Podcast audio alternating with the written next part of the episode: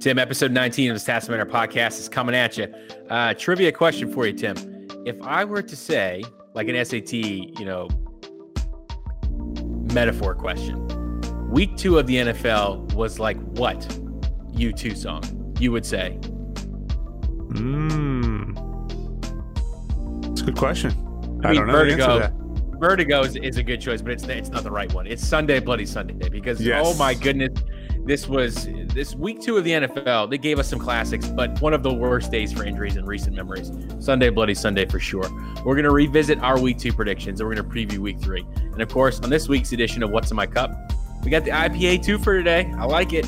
It's an IPA from Hopewell Junction, New York, and a double IPA from Jupiter, Florida. While I haven't been able to find moving boxes in hardly any hardware stores, you can find Stats Don't Matter wherever you get your podcast Stitcher, Apple, Google, Spotify. You can also follow us on our social medias. We've been saying this for a while. Get those follows out there, people, at Stats Podcast on Twitter and at Stats Don't Matter on IG. Now let's get cracking on this thing. So, real quick, before we get into today's episode, I have a funny little story from this weekend. Mm-hmm. Um, my wife has been trying to find a new show for us to watch. Uh, and she settled on a show called Big Little Lies. Okay. Oh, that's a good one. So she starts watching the show, decides that I should start catching up so that I can enjoy this with her. So I'm not the smartest guy. I'm sure we've already picked that up on the first 18 episodes of this, but last night we make a fire.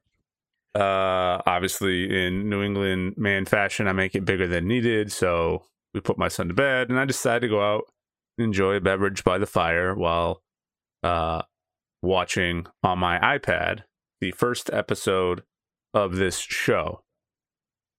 Now, to preface, my wife said with a lot of reassurance, I talked to the girls, all the husbands love it. They think you're going to like it. It's going to be great. Cool. I'll I'll I'll catch up. I have two episodes to catch up and then we'll watch this show together. I start watching the show and I realize that something seems off and that everyone has really bad taste because it's a couple high school kids who are shoplifting in a mall, a girl sleeping with a teacher, uh, very, very much giving me freeform vibes or like CW vibes. And I'm Oh, trying yeah. to figure out why this is. At this point, I have skipped watching Monday Night Football to dedicate a little time to catch up the show with my wife. Uh, I make it about 45 minutes in, and I'm like, I can't do this anymore. And I switch over to the game to find out I am actually watching a show called Pretty Little Liars instead of Big Little Lies, which is the show they wanted me to watch. And you know uh, why? You know why I'm laughing? I've seen both of those. Yeah. Yeah. Uh, for anybody who doesn't know, they're not even close. One No, is not. literally a teen drama. It's like going into it expecting Interview with a Vampire and then watching Twilight, thinking you're Mm. watching Interview with a Vampire. It was Yeah. that exact scenario. So I spent 45 minutes of my quality alone time sitting around a fire, enjoying a beer, watching a stupid show called Pretty Little Liars, thinking and trying to convince myself that something in this was worth watching, and then I would make that bend and get Yeah. there. Uh, never did. So I'm dumb. uh, don't Yeah. watch Pretty Little Liars. Maybe No, watch don't. Big Little Lies. yeah, Also- yeah, for sure. Who's naming these goddamn shows, and why are they so similar? Well, one is made by the CW, and one made is by Hulu. I'm, I'm guessing that the CW had far less of the budget and couldn't get uh, Reese Witherspoon to, or Nicole Kidman to be in their show. And I Yeah. can I can remember watching the first episode of, of Pretty Little Liars, and I don't think I made it 45 minutes. So props to you. Uh, they're both on HBO Max. So there lies my confusion. I was sent to Ah. HBO Max to find this show, and in my dumb brain, I didn't separate the names of the two. So You might want to Anyway. check and make sure that the uh, when the when the Snyder cut of the Justice League comes out, that you don't watch another Justice League show. that might be like a uh, anyway, that's big Yes. dumb me. Welcome to Yes. week 19. big dumb me. Maybe that's what we should name the episode instead of Sunday Bloody Sunday. Done. It could it could work. It could work. Listen, Sunday Bloody Sunday happened, right? It was it was this past Sunday. Uh 40 plus players have injuries. Uh, and a majority of them didn't return to the game. Now, some of them are out for the season. You've already heard these big names: Nick Bosa, Saquon Barkley, uh, you know, ACLs were being given as if they were sacrificial offerings to the gods. And this is not good. This is not good at all. Um, most of your fantasy team probably has an injury. Uh, Davante Adams was out. Cam Akers was out. Courtland Sutton was out. Uh, Christian McCaffrey, Thomas, right? This was just a super George Kittle. Like th- the list gets worse and worse and worse as as you dig through it. Like I said, over 40 plus players. And this is on top of the almost what 65, 67 players that opted out due to COVID. We're missing two full NFL rosters right now. One to COVID opt out and two to mm-hmm. week number 2 of the NFL season. This is absolutely crazy. And you have to wonder just a little bit Tim like no preseason, maybe that was the right call. You want the maintenance, but should there have been at least some bit of a preseason because it looks like the no run up whatsoever is just wreaking havoc on these players. I think it's going to be a little bit of an eye opener because going into this season, the constant conversation has been we need a shorter preseason. We don't need as many preseason games. There's a lot of risk, reward, what this means for our bodies, and whether or not playing in games that really have no bearing on us long term is worth it. Now, that's not necessarily to say that if they had preseason games, would we end up in the same boat, or would they have just been injured before the season even started?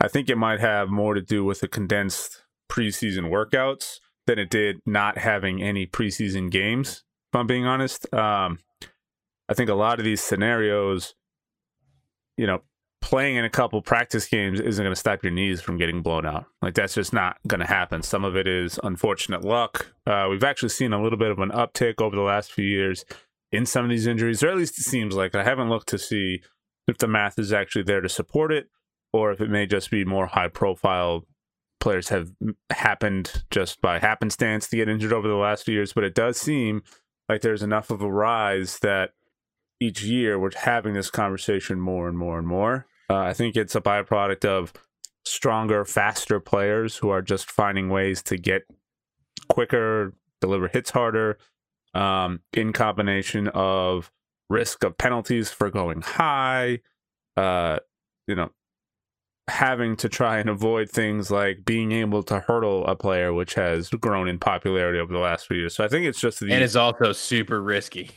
Yeah, and I think a lot of it it just comes down to the game changing a little bit, getting physical lower because you can't deliver the, the high hits. We already, we, I mean, we saw a couple of this this weekend, which generated in ejections because, you know, a lot of it is players not putting themselves in a position to avoid those types of hits.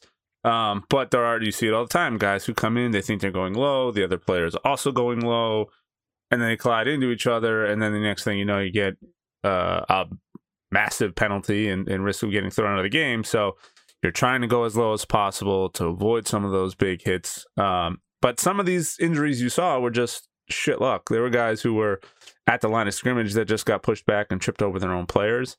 Um, Maybe it's not enough attention on flexibility. Someone needs to be looking up the TB12 method, maybe. Uh, I don't know. I don't know. I don't know if football games before the season would have helped, but I, I do think longer time to practice and get back into football shape may have helped some of these, but t- I mean, it's really tough to say. Yeah, it is. It is very tough, and, and a lot of teams' outlooks are going to be definitely changed going forward. I mean, just like the Giants, like you know, it, someone made the the the comparison that, you know, Nick Bosa being gone for the 49ers is just as bad, if not worse, than maybe Saquon, you know, being out for the Giants. And and to that I say, like, they're both star players on storied NFL franchises that are now without those star players. Like your yeah. your entire game plan has to change a little bit. Um, and for the 49ers, it was bad. I mean, they lost two of their defensive ends. You know what I mean? So like yep. you you have one more that was there from last year plus a rookie this year. Like that that is not necessarily what you know what you want to do going forward. But yeah, definitely, uh, you know, thoughts up to all the, the, the players who got injured, and, and, hope that this is not a trend that continues going forward. Yep. Another Thursday trend, night, another oh, quick yeah. trend that we saw, uh, even got rehashed this morning all the penalties are sorry, all the the fines being divvied out for COVID violations. With oh my two, goodness, yeah, with two more getting levied uh, going into today for um, Pete Carroll and uh, his entire organization. So everyone, it's a coach's fine, and then it's a team fine. Uh, but they were one of the latest ones to get hit. Sean Payton was the other one, and the Saints getting dinged for theirs. Uh, and it's a hundred thousand dollars a pop. And you see Plus two hundred thousand dollars for the team.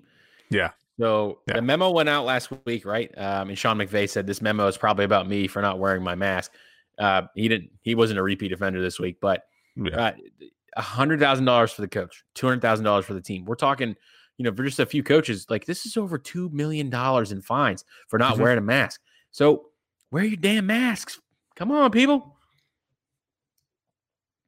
Thursday night football gave us a gift that we didn't know we needed. Tim, uh, I know that we said that this was. I mean, I said that the Bengals are the Bengals are going to get their first dub of the season. Um, Nick, uh, a you know, a good frequent listener of the podcast, texted me during the game and said, "You have cursed my team," and I did not. I had nothing to do with that. Uh, we said it might be the last game we see OBJ in a Browns uniform. You thought the Browns were going to by a touchdown, and what actually happened was welcome back Nick Chubb. Mayfield had two passing scores, and the Browns beat the Bengals 35 to 30 in what I thought was an actual entertaining game.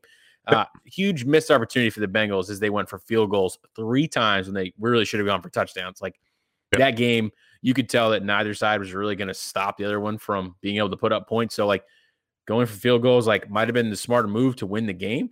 Um, But it, it represented a missed opportunity because in the fourth quarter, the Bengals put up 15 points, right? And they, they went five for five on fourth down conversions uh, eight for 18 on third down. It's just not going to cut it in this league. But if you have the stones to go for it on fourth and you convert and you continue to do that in the same drive, you have found something and you need to make sure that you, you just keep that up. So uh, that that was great. I, I honestly, you know, I, I think the Bengals will will come back, you know, stronger than ever. But uh, the Browns desperately needed to kind of get off everyone's radar, and I think they found a way to do it. Yeah, I think, like you said, it was a good return to the running game for the Browns. Chubb, 215 yards uh, between him and Hunt was, you know, very difficult to game plan against mid game. Not something you really expected.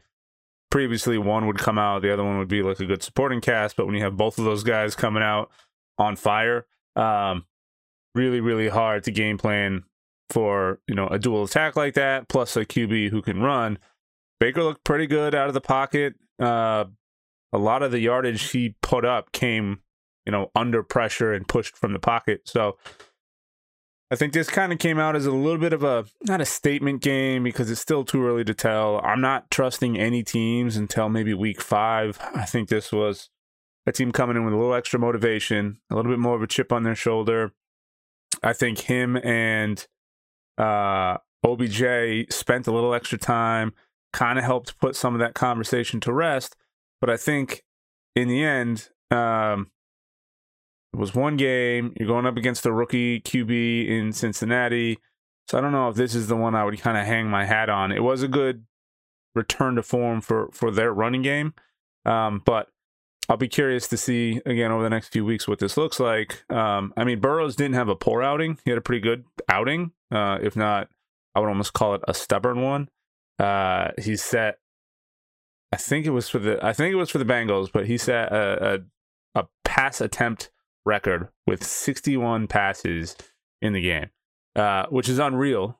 Um, he didn't convert many of them.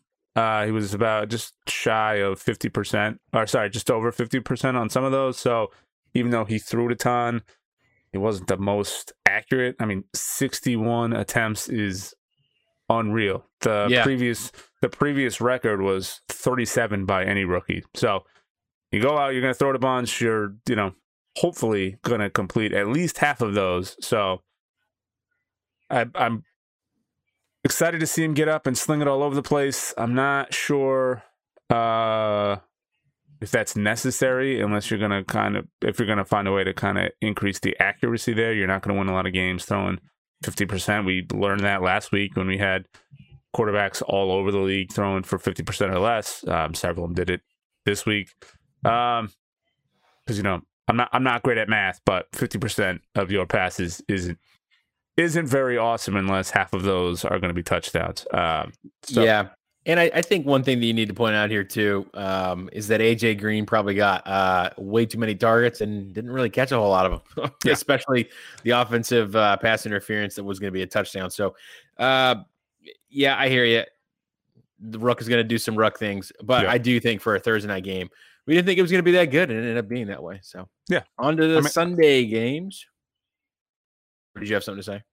No, I was going to say I, I think he's uh I think he's got some promise. I think he's got a little bit more work to do. Maybe he should have had a little bit of time to sort of cook behind the scenes a little bit just to kind of get a little bit more used to, you know, pitching and catching to some of these faster receivers than he might have been used to, which might have helped a little bit with some of the accuracy.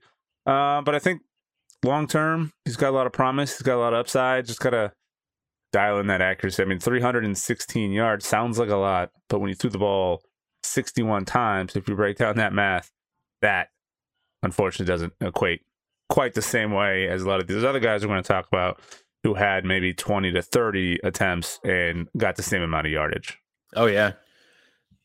Sunday games, the one o'clock slate opened up with uh, Jags versus Titans. And and we said kind of before the game that we weren't really convinced the Titans outright win this game, but they're going to need to go for two a few more times to do it. Uh, the mustache mania was going to stay alive. And guess what it did? uh, Jags really just hung around for a long time. And like an idiot, I left Jonnu Smith on my bench after AJ Brown uh, was not going to play in the game due to injury on a bone bruise. Uh, the Jags lost by three points, and mm. they hmm. the, the two teams put up a combined sixty three points. Just wild. Guess uh guess who did not win? I mean, who did not lose that game? They won Ryan Tannehill. Oh, the redemption tour continues, and it continues in a pretty aggressive fashion. Four touchdowns is nothing to shake a stick at. Um, I thought it was a, a, decent game. Ties his career high for touchdowns in a game. Uh, Henry put up another okay game. We say okay comparative to Henry's past. I mean, compared to the rest of the league, it was uh, a pretty good game but you keep waiting for him to break out and have another one of these 150, 200 yard games. I think he's close. Um, the line doesn't seem to be making holes for him to get through. He doesn't seem to be exploding through some of those iffy holes like he did last year. But last year, if you look at a lot of those uh, big yardage games he had, he was literally running through holes the size of like freight trains. They were just, you saw it developing, you saw it happening, and it was clear as day. We were like, oh, yeah, here he goes. This one's going to go for a 20, 30 spot. You don't see that quite the same. Like he has to put in work. If he's getting 100 yards per game, it's because he's earning every single yard of that 100 run, uh, that 100 yards. Uh, this game wasn't that much different. Uh, it, it is good to see the Jags kind of hanging around. It is good to see Minshew actually making games out of you know quality teams. Uh, he's not if he was going up against you know teams like Cincinnati or the Browns, for example, and he was putting up decent numbers, you'd kind of shrug it off and say, but he's he's coming out, he's facing some competition, and he's he's making some moves, um, which is it's good to see. Um, kind of wonder if people are starting to figure out some of Derrick Henry's sort of play, or if it is really just the offensive line not doing their part to give him opportunities. Um, he's not really getting outside the ends and making any moves there either quite the same way. So I think that's just more of getting back into the groove, figuring out some of the the schemes and, and making adjustments on the fly to get some of those big gains. But I mean, to expect him to come out and have the same out output he did for the last three to four games he did last season is a little unfair. But yeah, I think but... I think Tannehill. I think Tannehill's gonna keep doing his thing for a little bit. I think he's kind of hit his stride a little bit, and he's in a situation that works well for him. So I wouldn't be surprised to see this kind of carry on for maybe not wins, but at least some solid games over the next few weeks. And you know, Titans, if you're listening to this podcast, um, uh, it doesn't matter to me if you throw it to AJ Brown or Jonnu Smith. Just a heads up about who to who to sit and, and who to start would be helpful. You know, leaving leaving twenty some odd points on the bench in, in a couple leagues was was not good. So blink twice for AJ. Yeah. uh, NFC South Panthers and Bucs. Uh, we thought the Bucs were going to eke it out first TD of the season for Gronk. there was no Gronk TD sighting. Brett Favre was actually in attendance, uh, and we witnessed the Leonard Fournette welcome back party, Mm-hmm. and also the Christian McCaffrey injury, the high ankle sprain, in which he was run through a hole and appears to have stepped on an opposing, you know, team player's cleat and suffered a high ankle sprain. He's probably going to be out, I think, four to six weeks is what most people are Yep. saying. And um, he wants to come back. And, and he spoke to reporters after the game. He, he wants to attack the rehab and, and just get better. And of course, those are those are all great things to hear. But you, you just hope, obviously, he goes through it. I mean, he is everything for that team, uh, and they were down, and they needed him to to pretty much again carry the team, and he did to the point where you know now he's got an injury. So that uh, that was something. But look, the the Bucs came out and they wanted to make a statement, and, and I feel they did. Yeah, and I think the game itself was closer than what it actually should have been. There were some really, really big missed opportunities. In fact, uh, one of the guys completely wide open, ball legitimately bounced off of his face. So you hear a lot of analysts now looking at how Tom performed in the game, and a lot of them are saying, "Oh, he was perfectly mediocre. He was serviceable, but not great." There were two touchdowns, two very easy touchdowns that were left on the field that were of no fault of his own. Um, successfully defended his record and coming out and 0 and 2. He hasn't done that since like the start of his career. I want to say like between 2004 and 2009. I think it was the last time he came out and was 0 and 2. Um, I thought he looked pretty good. And I think he's really trying to make some statements by coming out and throwing some of these longer downfield passes, and they're not looking terrible. Every now and again, he still has one of those where you're like, that doesn't seem legit. Like the first one was to Evans, but that was Evans kind of holding up, and then he had another one that was an out route down on the sideline that he kind of missed in the first game, and this one that passed to Gronkowski that that resulted in, in a interception wasn't even close, and you don't know if that was Gronk missing the route, Brady just overthrowing it. That's that's always tough to say, but there are still some things that, don't look Tom Brady esque. Um, but overall, I thought I thought it was a great game. You, saw it coming. Uh, Fournette was a, a good surprise that kind of helped kind of shape that up a little bit. Had 103 yards on 12 carries. That's uh, roughly 98 more yards than he had in week one. Everyone who rode Fournette on the bench, including a guy I played in fantasy this week. Sorry, not sorry. Yeah, yeah, yeah. But it was tough for Carolina. Um, I, I heard the same press conference. He wants to rush back, but if you're that franchise and the amount of money you just spent on that guy, you're like, all right, pump the brakes, man. You take all the time you need. This is a weird season anyway. If we chalk this one up to a loss, no one's going to remember. Everyone's going to remember it as the COVID season. Um, I, I don't know if I would necessarily rush back, especially with the rest of the league decimated. I kind of wonder. Put my tinfoil hat on for a second. Uh oh, here we go. If you're a team like the Niners and your team just got decimated by injuries, at what point do your star players or star players from any team that are watching these injuries pile up start thinking like, maybe now would be a good time to opt out for COVID for my personal safety and well being and make sure I don't get sick? When really they just want to be like, nah, man, everyone's getting blown up. There's two ways to look at it. There's a lot of room for me to blow up and shine here, or I'm going to fall in line and get injured like the rest of these guys. I wonder how many of them are legitimately considering using COVID as an opt out for this season to help avoid injuries. Yeah, I taking mean, taking I- the tinfoil hat off now. the the Tim Spears hat. I don't, I don't think it's necessarily a bad thing. Um, I do think, obviously, as we said earlier, I mean, this is just kind of a freak weekend. It's it's probably one of the most bloody we can remember in, in recent memory. Um, I think a lot of it has to do, uh, you know, for example, with the with the Niners game, like that's new turf that's in MetLife Stadium. You know what I mean? And uh, sometimes, like, there's just something to be said about, you know, you you grew up as a boy of fall and you, and you played on grass and um, not every team can grow their field and roll it in like the Arizona Cardinals do. Okay. It's just, Yeah. it's not the case. A lot of teams use turf and turf, while it's longer lasting, doesn't necessarily have the give. So for some of these players, they might be going out there and it's like they're kind of running with cleats on concrete or glass. So I think that's where you're going to see a lot of those non contact injuries going forward. So Yeah. I don't think we'll see a big rise in, in the, you know, post week two or week three opt outs, but you never know. It could happen. Yep. All right, Broncos Steelers. We said the Steel City they shut down Saquon, so Melvin Gordon ain't getting open either. And Steelers are back, baby, and they're gonna win by ten. And we were barely right on this one. The Steelers did win, but it wasn't by ten. Uh, both James Conner and Melvin Gordon got open and right back on track. So uh, that's pretty good. You like to see the running game get going on.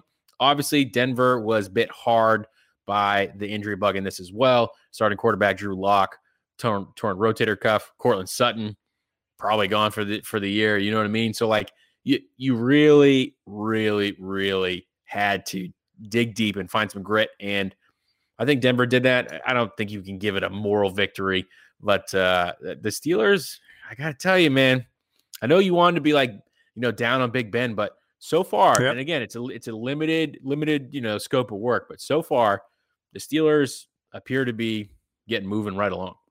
Yeah, uh, Big Ben moved up the all-time list past Eli with a uh, with his play this weekend. His 368 touchdowns. I think that puts him like seventh on the list, seventh or eighth on the list. Still a few hundred behind Brees, Brady, and Peyton, but baby steps. He's getting there. But it is good to see him perform well early. Sometimes it takes a little bit for him to get that moving. You know, there's a lot of weight behind it. You gotta takes a little bit of oomph to get that train moving. you keep uh, saying that, but the guy has the guy's been that big his entire life, and he's and he's. You know, yeah, he had a couple. He had a he had a couple years there in the middle where it was exceptionally like, larger. Where he was like two 260, 260, 270 in some yeah, years. He's 240. He, he was carrying around a good like 30 to 40 on, and you could see it when standing on the li- sideline, especially when he was pouting. It was just like a cylinder with a dimple on it for his chin. Uh, I won't no. be here for this.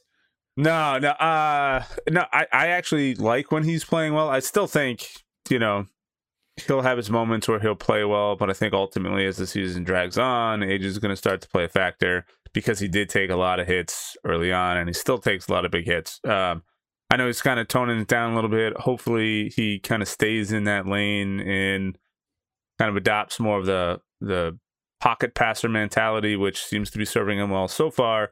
But I do I do generally like when he's playing well because I like when the Steelers are you know competing in the AFC North, trying to keep the Ravens in check. Because without that, they're just going to steamroll everybody. That that's yeah. When the Ravens are moving that's at least at least three easy wins for them every single season. Right. Some of some of those teams they play more than once, so let's call it a good five wins every season. With the Browns kind of making a turn, I still don't think now they would stand up against the Ravens. I don't think Cincinnati would stand up against the Ravens. So to see the Steelers play competitively, play well, get some of the guys who had stumbled a little bit back into action. Conner's got it going again. He was over 100 yards on 16 carries.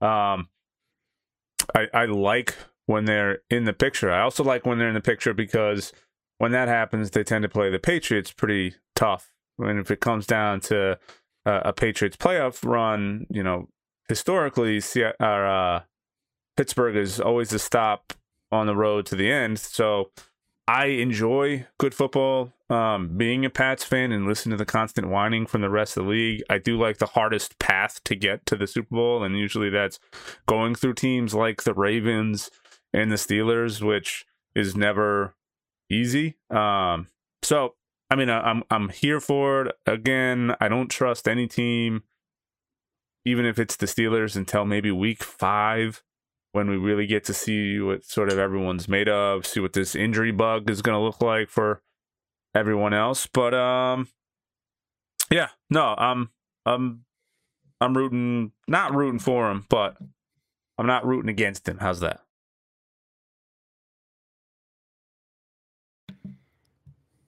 Yeah, I mean, I, am with you on that. I, I, think obviously, if you really want the hardest road to the Super Bowl, it's probably happened this year, so you're going to get it. Uh, but it is it is good to see the the Steelers come and turn it around. Bright eyes. Uh, uh, uh. I'm not going to say it. I know you think I'm going to say it, but I'm not going to say it. Uh, we'll move on to Rams Eagles. Um, I we kind of thought Wentz and the boys are not going to bounce back here, and it'd be an easy win for the Rams, and that was pretty much what happened. Mm-hmm. Uh, Rams put, put up almost a 40 burger. 37, Eagles 19.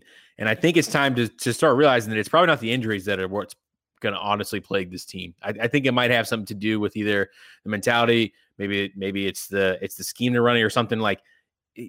This is this is not let's light the house on fire like but there there have got to be people that need to answer questions for why this organization invested so much in Carson Wentz and not enough in pieces to protect him, not enough for mm-hmm. pieces for him to connect with, um, and why maybe this is probably not what you do with with a with an overall pick that was that high.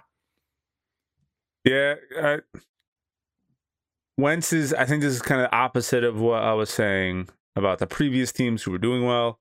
This is another one of those where I don't necessarily know if I'm going to write these guys off for another couple weeks. I think they still have time to try and figure this all out, but Wentz was not was not great at all. Uh, literally terrible. He threw zero touchdowns. He had two picks this week. He had two picks last week. There's just something that's not there yet. Um, I'll chalk it up to you know missing some of the season last year. Let's chalk it up to no preseason this year. Let's chalk it up to just sort of the weird circumstances surrounding the start of this season and having to kind of get back in check. But at the same time, I mean, Goff had a, another decent game. Uh, 22 with 27 for 267 yards. That is very, very productive. It's three passing touchdowns that all came courtesy of Tyler Higbee, which I that's very, very efficient football. Now, whether that's the Eagles falling short defensively or Goff playing well offensively. It's a combination of the two of those. But I mean, you're firing off at like 79% completion rating and you putting up points, it's really going to be hard to defend against that. So I think this was a perfect storm for the Rams to come out and do well you know, Sam Darnold again, just throwing people around and beating people up. He's a really, really difficult guy to play with. And if you don't Aaron have Donald, Aaron Donald, oh my god, we're gonna talk Sam, about Sam Darnold in a second. I, we are gonna I mean, talk, we are gonna talk about Sam Darnold. I did it again. Sorry, I'm gonna do this all season, so let's just we'll just roll with it. Um, but yeah, uh, Aaron just beating people up, throwing people around again. And if you don't have people in front to help stop your quarterback from having to scramble all over the place to try and make plays while their receivers who aren't that awesome are scrambling to get open. It's just going to be a recipe for disaster. So I don't put it all on Wentz. Um, poor decision making falls on him. The two picks, you can't you can't put up two picks a game. Like that's obviously not going to work well in your favor. But they're another team. I'm going to give them a few weeks before I write them off. I'm basically looking at this first few weeks of games as sort of preseason where teams are sort of figuring out their identity. I don't think the Eagles are are any different. Yeah, and and that's that's what I'm trying to say, right? Like, um, wh- like you spent the capital to get Wentz, you spent the capital to kind of extend him and keep him there as, as your centerpiece. Like, you can't just go and get a quarterback, a wide receiver, a like you have to be kind of committed. You need to you need to sort of sort of say like, listen, we need we need to change a little bit of what we're doing here, or we need to change a lot of bit of what we're doing here. And I just don't think that it's really like hit the Eagles yet. That maybe they're putting themselves in a hole they're not going to be able to climb out of this season. Yeah. So hopefully things change, but we will see. Uh, 49ers Jets. We said the Jets are going to continue to jet, and they're going to do nothing but get jet blast from the 49ers takeoff. And we didn't think this one was going to be close. I said Jets score 14 points max, and they scored 13 points. Thank you. Sam Stradamus strikes again. Uh, seven of those points came within one minute to go in the game. So really consolation prize. Uh, Solomon Thomas and Nick Bosa both gave their ACLs in the valiant effort against the MetLife Stadium turf. So this is not good. Uh, the 49ers obviously are staying in New York because they're playing the Giants at the same stadium that they just played the Jets in, in which Raheem Mostert got injured. Jimmy Garoppolo got injured. Uh, you had two of your star defensive players get carted off the field. Like this is this is not good. Like, yeah, you put up a ton of points on the Jets, but you didn't need to. So part of me has to wonder because I saw all the bitching and moaning after the game about the turf and everyone else. Seems to be one team got beat up there, not the team that was also there. So you can make the argument that the turf was bad, but you would expect to see equal injuries on both sides. I mean, I I don't know. Uh, Garoppolo didn't tear his ACL inside that stadium when he first got injured. So there's something about that team. I don't know if maybe you got to take a look at like the conditioning coach or the you know the strength training coaches or, or someone else. That team has just got terrible, terrible, terrible luck. Um, obviously, you can make a case for the turf there, but there's turf all over the league. You don't have to brand have new turf though. Brand new turf that was, you know, within a, a couple weeks of being installed. So, I mean, not every Yeah. team like Arizona has the ability to grow their own field and just roll it in. you know? right, Some, some people right. got turf that you know might not be that good. right. But I mean, if we go and we play four more games on the turf and there's not one more injury, is it safe to say, okay, it's not the turf? The team just has bad luck. I'm sure that's something that has to be considered. I mean, we'll call this one the injury bowl because it was literally just nothing but injuries all over the place. Jimmy G, Mostert Solomon, or uh, Mostert, Solomon Thomas, Nick Bosa, Tevin Coleman was just ruled out. Some of these guys are out for weeks, if not the entire season. Um, that's really, really difficult to try and overcome some of those. We're going to talk about that a little bit in our prediction for next week, where I think the Giants are actually going to win a game because they're going up against the San Francisco replacements at this Oh, point. No. Yeah. Oh no. Yeah. Oh. Um, Well, that chalked it up as a as a loss for next week because that's not, that's not going to happen. The 49ers have they're going to win that game. yeah. The the one shining moment was Chris Hogan, There you go. came from the couch at home and got signed to a team and put up 75 yards, uh, which the most he put in a single game all last season was 16 yards. So a good little turnaround for him. Uh, he's one of those guys I was always rooting for. I know he was a converted lacrosse player who then went on to play football. Thought he did great when he was with the Pats. I know he kind of stumbled a little bit afterwards, but uh, I'm hoping this is a good fit. I'm hoping he finds a way to uh, find some success with Sam Darnold, Mm-hmm. not Aaron Darnold, with Sam Darnold. Yeah. Um, but I hope this ends up being a good opportunity for him. I think he's got a lot of talent. I think Sam could do well if he's given a little bit more help to make some moves and he starts making a little bit smarter decisions. I'll be pulling for him a little bit more over the next couple weeks. I'm definitely not there yet. Um, but heart goes out to the Niners. I think they're about to cough up a couple losses, and I think this season is.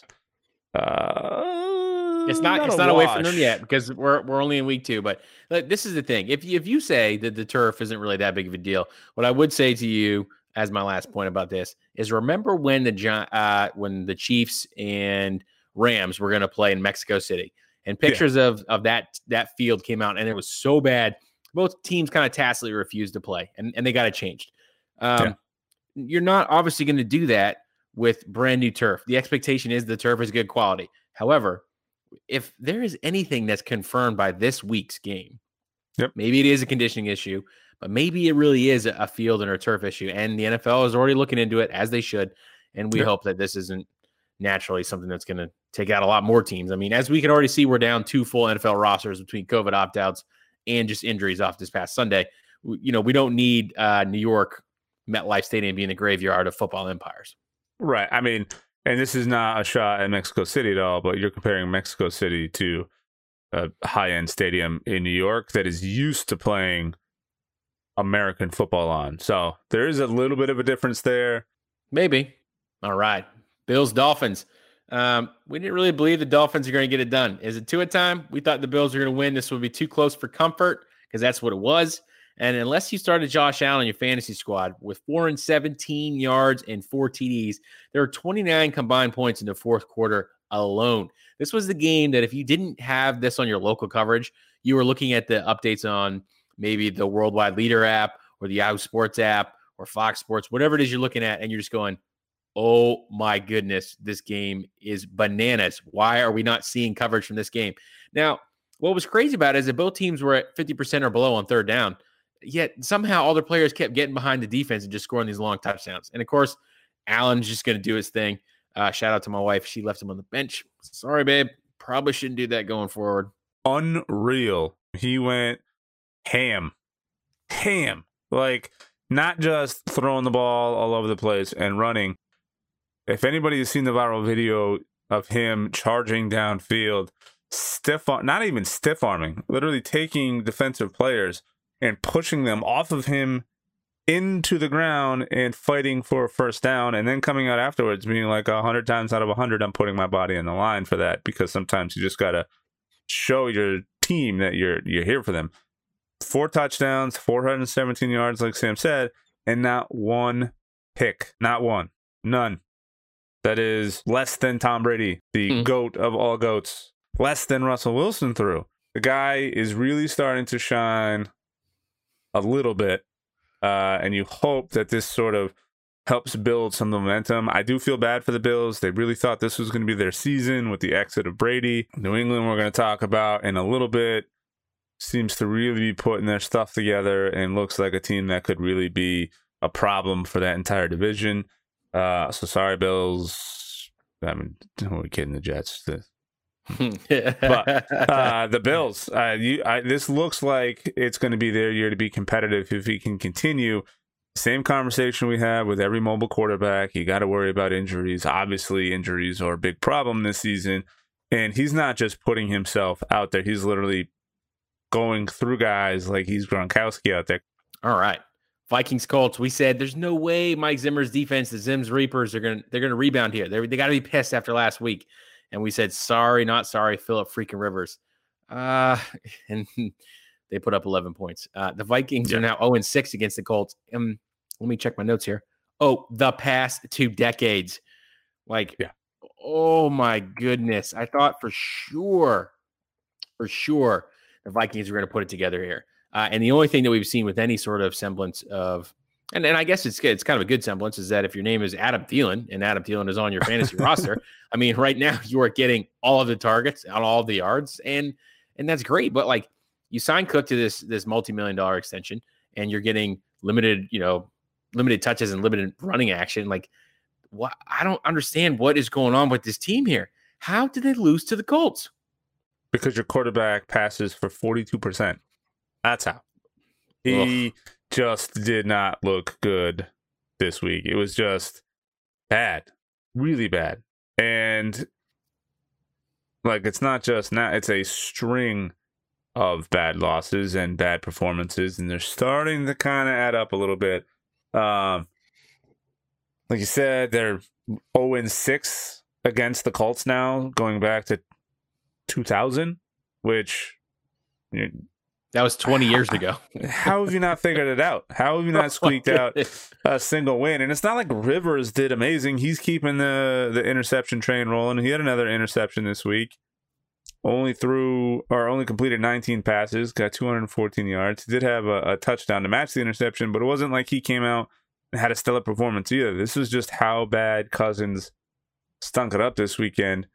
You have some premier talent, you're not taking advantage of it and at some point, when you got to look around and figure out why, accuracy re quarterback is probably pretty high on that list for things to be checking out. So, again, I'll give him the benefit of the doubt. We'll give him a couple more weeks to kind of put it together. Maybe it's a timing issue. Maybe it's a conditioning issue. He's just not there yet. Um, arm strength or accuracy wise, I I don't, I don't know. He just looked really, really bad. Um, I don't have the highest hopes for that team. You you went into it thinking that okay, um, on on my list they were you know middle of the pack. They are quickly plummeting to not even middle low, just low end of the uh, the pack for me. It it is a, a shocking, I think, turnaround. Again, it's only a couple games, so I, I think they will find a way to sort of, you know, right the ship, if you will. But this is a team that you know was in the NFC Championship game, like you know, just a couple years ago. Like you would think that the drop off in talent wouldn't be that that much, but it looks like you know they're really missing uh, Danielle Hunter. They they of course Anthony Barr torn pack. He's probably out for the season, so that is a very very uh, devastating loss to them as well. Um, so uh, let's hope that turns around. Lions and Packers. Uh, we said go pack go. Uh, Stafford is going to make an effort, but the Pack are going to roll, and they rolled. They rolled out 31 points in the middle two quarters for what is quickly becoming a terrible constructive criticism sandwich that is the Detroit Lions season. Uh, the Lions have lost their last four games by double digits. Matt Patricia is now 9 24 and 1. And I bet if some folks who were seriously wondering if Jim Caldwell's 9 and 7 season was as low as that franchise could go, maybe they realized it wasn't that bad after all. Okay. Caldwell was quiet, but as Matt, a frequent listener to the pod and devoted Lions fan, has pointed out to me, he was respected. Now we know that multiple players have moved on from the Motor City after reportedly not getting along with Matty P. So we do have to give them them credit. The people that have been there have been sticking it out, doing doing the Lord's work. Okay, but they have been bit pretty hard by the injury bug as well. But still, there just does not make any sense why a team in the division just come up and roll roll you up in the carpet. Like this is something like out of a mob movie. Like someone comes up with a silenced weapon, takes you out, rolls you up in a carpet, and leaves you on the street. Like that's kind of what happened to the Lions this week. Yeah, they just got stuffed in the locker. It was it was bad. Um I think it gets chalked up to I mean, if we look at the Lions, this is their 11th straight loss.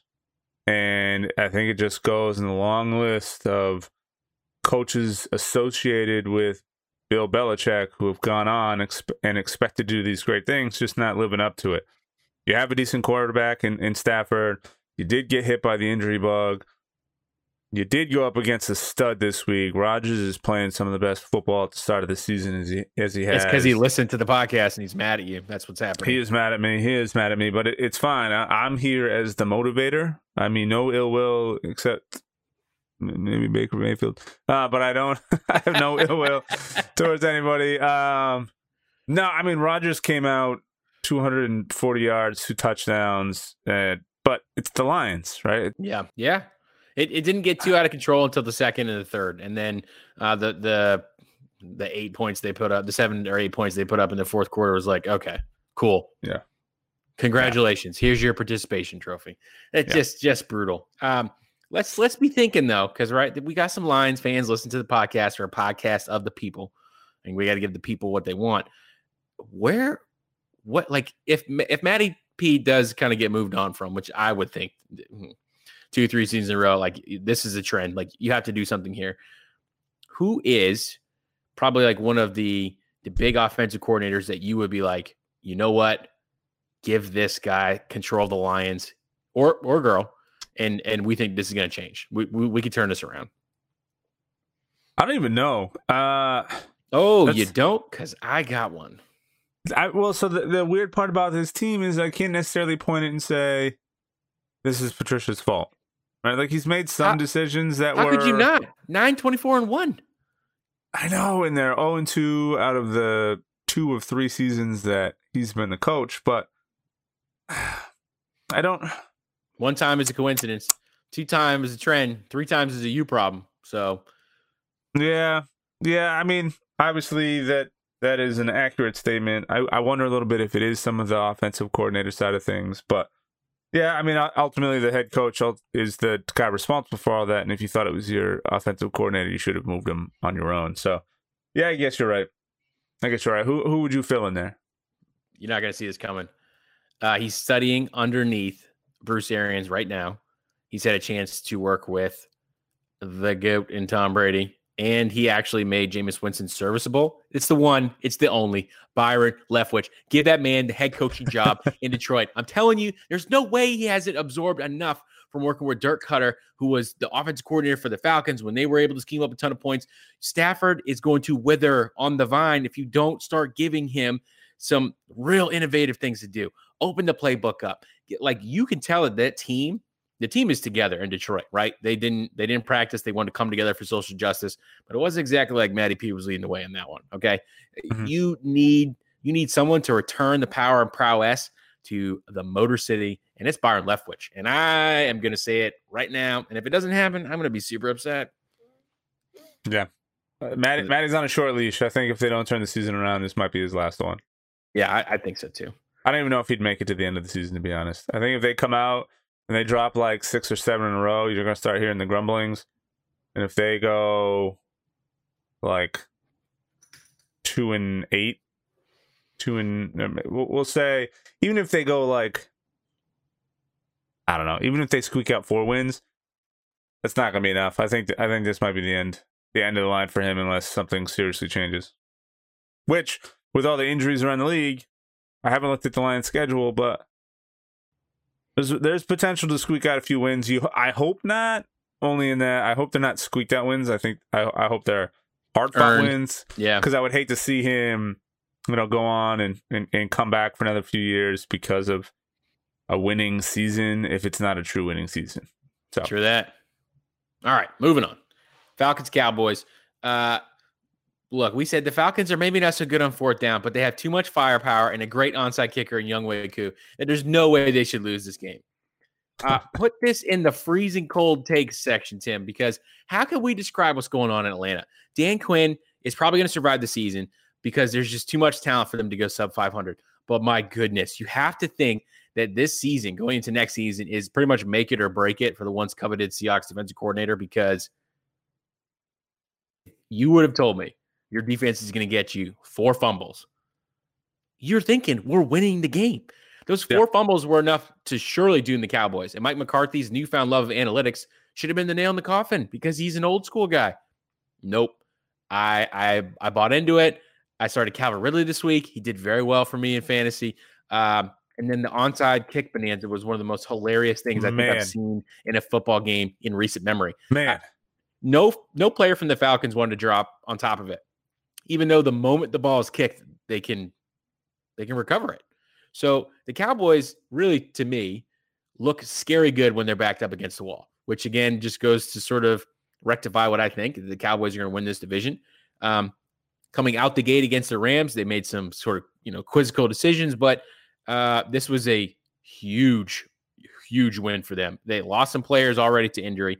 You know, you give up so many, so many fumbles, mental mistakes like that, and Dak's like, nah, I got it. I'm gonna throw for a touchdown. I'm gonna throw for over 400 yards. I'm gonna run for three more. Zeke's gonna eat. You know, like we're we're gonna be fine.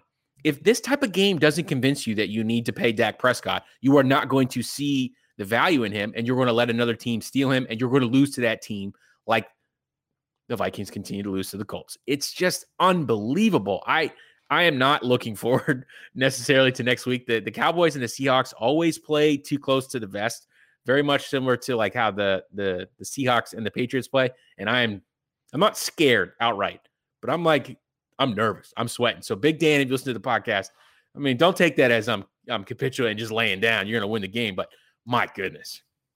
yeah, Dak's showing out. Um, 35 47 for 450 yards, four Oh, man. touchdowns, and three of those touchdowns he carried on his own, which is insane. Just destroyed the Falcons defense, particularly late in the game. Um,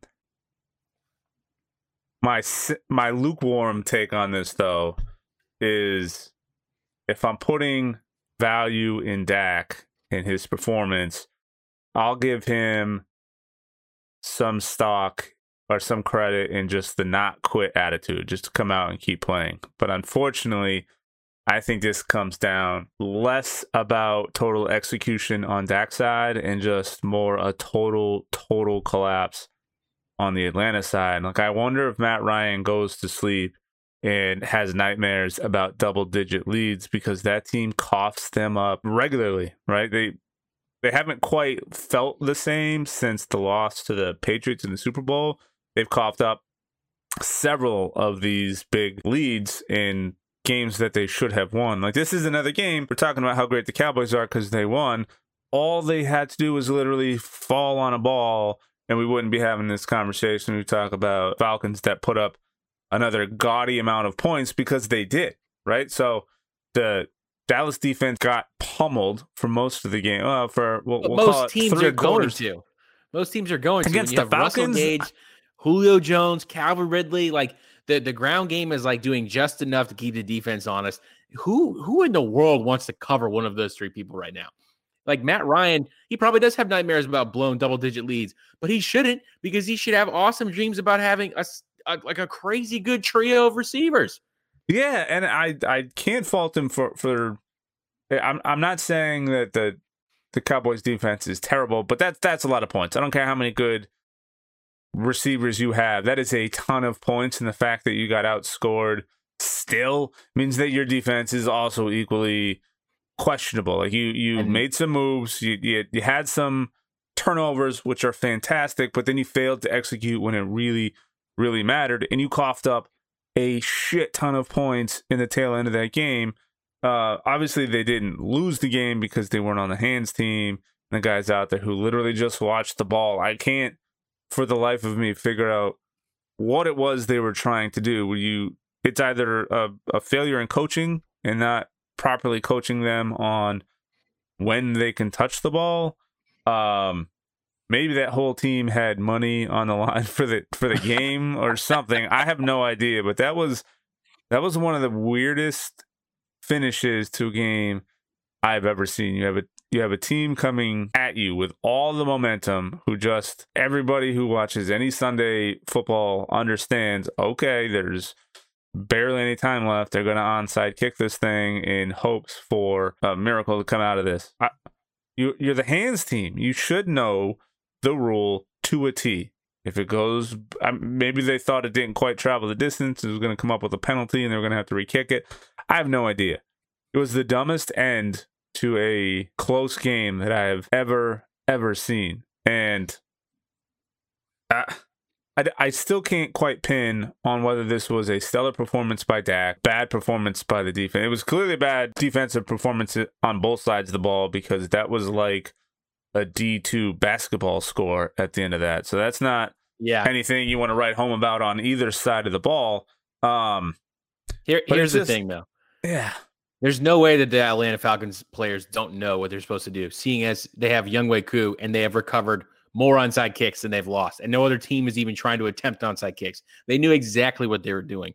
Um, it really does look like a collapse on the defense and the special team side, and that was supposed to be Quinn's shining priority. That's that's what he was known for in Seattle, and that's what he was going to bring to that city. And now the past couple seasons they had season-ending injuries to their yeah. linebacker and and their their stud DB. So like you understand that, but there was no no excuse for this. You had them, you had the kill shot lined up, you missed, and you yeah. got dragged, dragged. Yeah. It's gonna haunt them. It's gonna be a couple games before they recover from something like that because if you're Matt Ryan you have to stop and think like, Jesus Christ, how many points do I have to put on this board to get us a win? Can you guys please just make a move and stop somebody? I literally put up almost 50 points. What more of a cushion do you need? And they couldn't do it. So that poor guy is going to go down as one of those players that was a phenomenal quarterback and then didn't have much to show for it because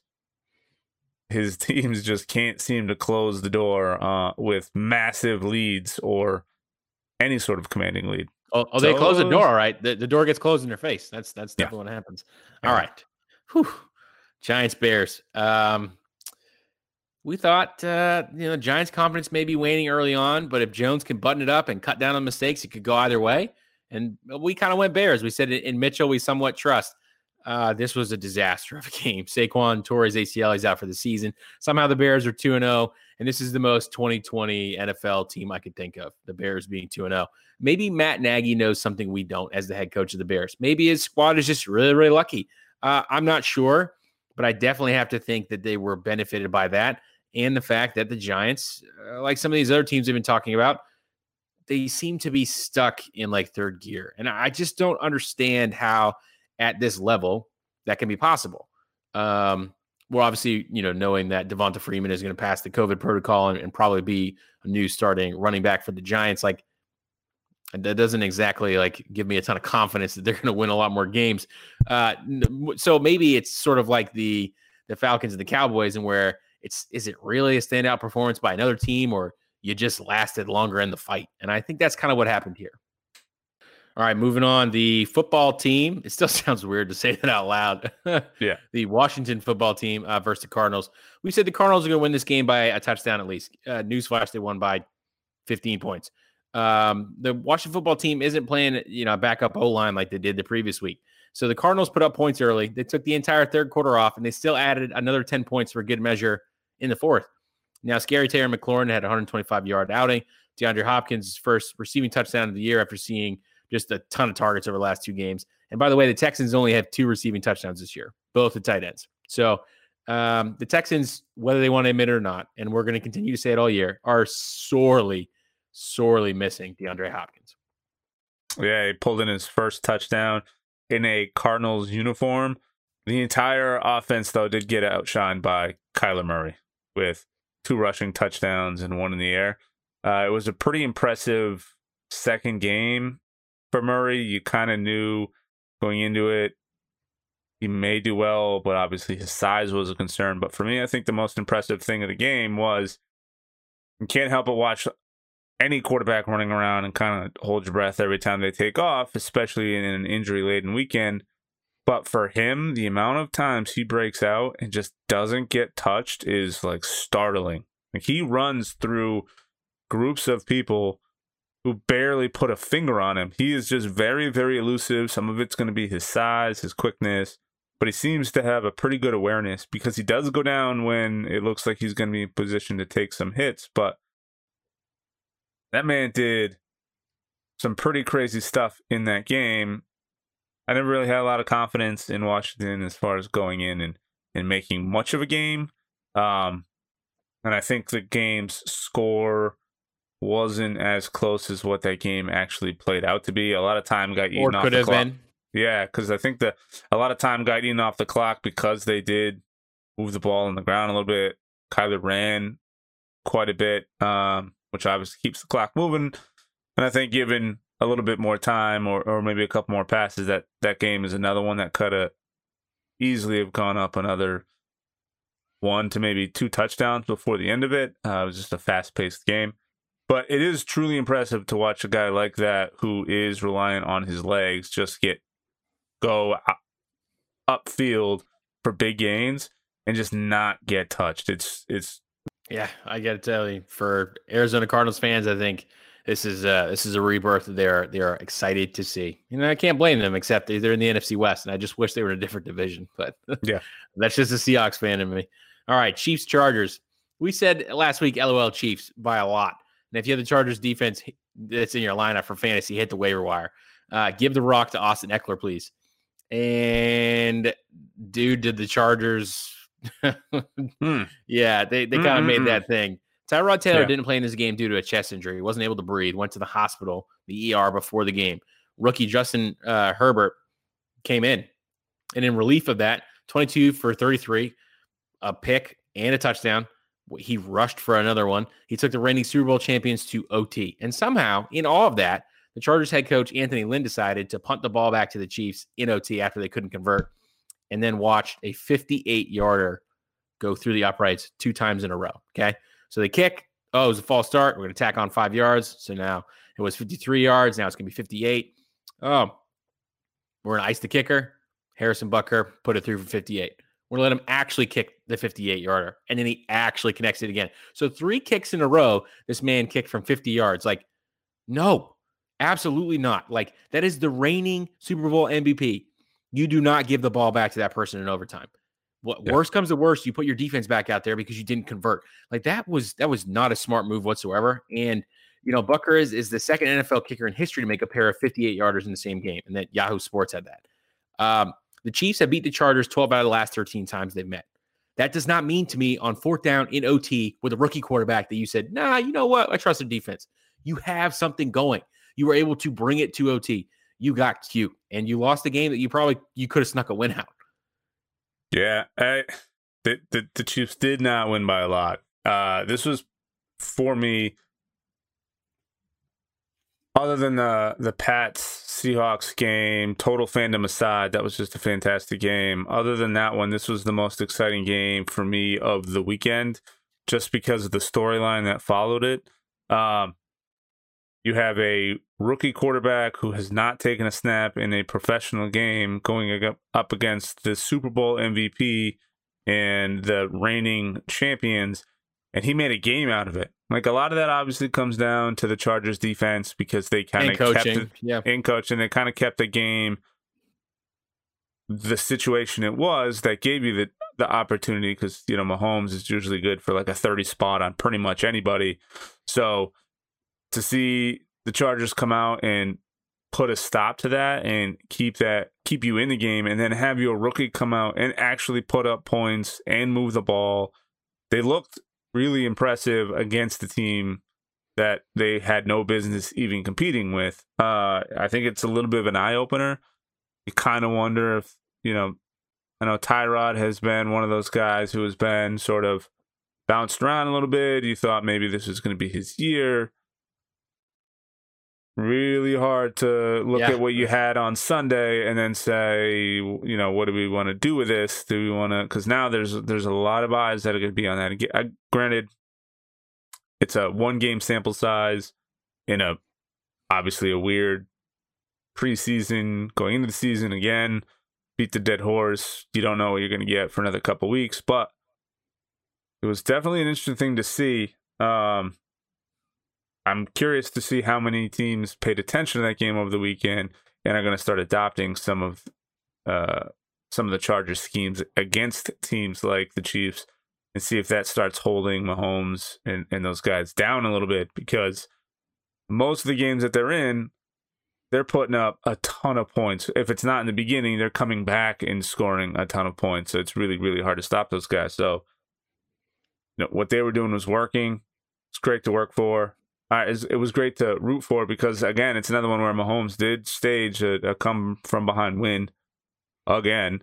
Um, but hell of a game. It was incredibly fun to watch. Uh, I was on bedtime duty and I was literally walking up the stairs and I paused and like kept my head around the corner just to keep an eye on it. And then as soon as my son fell asleep, uh, I sat in his room and watched the rest. Not, not my proudest dad moment, but while he was lying next to me, uh, Uh, his eyes were closed and I turned the game on where he couldn't see it. and watch the tail end of it. that's that's Sorry, pretty Kyle. great. Uh, but yeah, that one was a really hard one to to turn off. That was that was a lot of fun. It's, it was fantastic. It was fantastic, and and we need more. You know, the good thing is we're gonna have another one of these games because they're in the same division. Look forward to that. All right, moving on. Ravens Texans. Look, we we feel bad for the Texans. Week one, you run into the Chiefs. That's a that's a buzzsaw, and then this week you run into a chainsaw. Uh, we said Ravens. You know, in OT off a Justin Tucker kick, and the Ravens defense had some stuff to say about that, as did Justin Tucker. And um, even though I think that the Texans were desperate to rewrite their Week One narrative, they didn't put up a ton of points. Um, rough, just rough. Not not only are they missing a wide receiver, not only do they not seem to be gelling, not only does you know there are the questions about the impending doom of Bill O'Brien, or maybe you know folks like J.J. Watt moving on, or you know even though you got your star quarterback that just signed his his big money extension, like can we can we get a look at the at the language in that? Is there a no trade clause? Because my goodness, if you keep trotting out a Yeah. AAU team out there against a, an NFL team, like you're going to get these type of results. Yeah, Deshaun Watson is for me not quite living up to the expectations I had going in for going into the season. This one isn't all on him. Uh, I knew that was last week's. He's doing what he can, but you can polish it all you want. Can't shine shit. Uh, I think it's I think uh this is for me it's it's doesn't get any more rough of a start than having those two teams being the ones you kind of work out your quote unquote preseason with or your uh your warm up games. That's I don't care who you are going up against those teams, it's not gonna end well for the most part. And if you squeaked out a win, it was gonna be a hard fought, painful win. Texans just seem lost last week, this week. Um, there's something that isn't gelling right. You kind of wonder. I don't, you know what? I'm not going to overthink this one. I think you just went up against two really well established teams that are just in their bag right now, just taking names, working their way through teams. Um, neither of neither the the Chiefs or the Ravens seem to be really impacted by this weird off season or any extended time off. Obviously, Mahomes going up against the Chargers that we just talked about. That wasn't the highest scoring game, and it was pretty close. But I think that has to do with you know some of the the new looks from the Chargers more so than I do any you know preseason woes because the Chiefs came out and, and steamrolled the the first week. Uh, I think this is just more of the same. I think you're going to see a lot of these kind of games from the Ravens moving forward. Maybe not next week. Next week's probably going to be a little bit more competitive, but I- I'll I'll cut the Texans some slack. They're another one you got to watch, kind of work their stuff out and see how this goes. But I think you'll start seeing some pretty drastic changes if the midway to end of the season comes and they're still putting up games like these because these games just have not been great. Yeah, I don't expect them to go 0 and 3. Um, but if they do, there's a lot of questions to be asked for sure. Sunday night football, Pats, Seahawks. I said Seahawks, you said Seahawks, and I said, look, you know, versus the Dolphins, turnovers can make the game feel closer than than it probably should have been, right? Um, but the Seahawks came out firing. Russ spotted the Patriots a quick six, okay, and then he didn't look back from there. Uh, he, he looked fantastic, and honestly, I, I have a few thoughts to say about this. Russell Wilson is elite, unlike Joe Flacco. And if you don't understand it now, you're either not watching football or you're not a fan or you don't want to believe it. Uh, the guy, when he's allowed the keys to the castle, can just do amazing things. And that defense was doing him no favors. Okay. Second thing, Cam, he's going to do great things for the Patriots. I know a lot of people were like, oh, maybe the injury history, maybe this, maybe that. Get off that.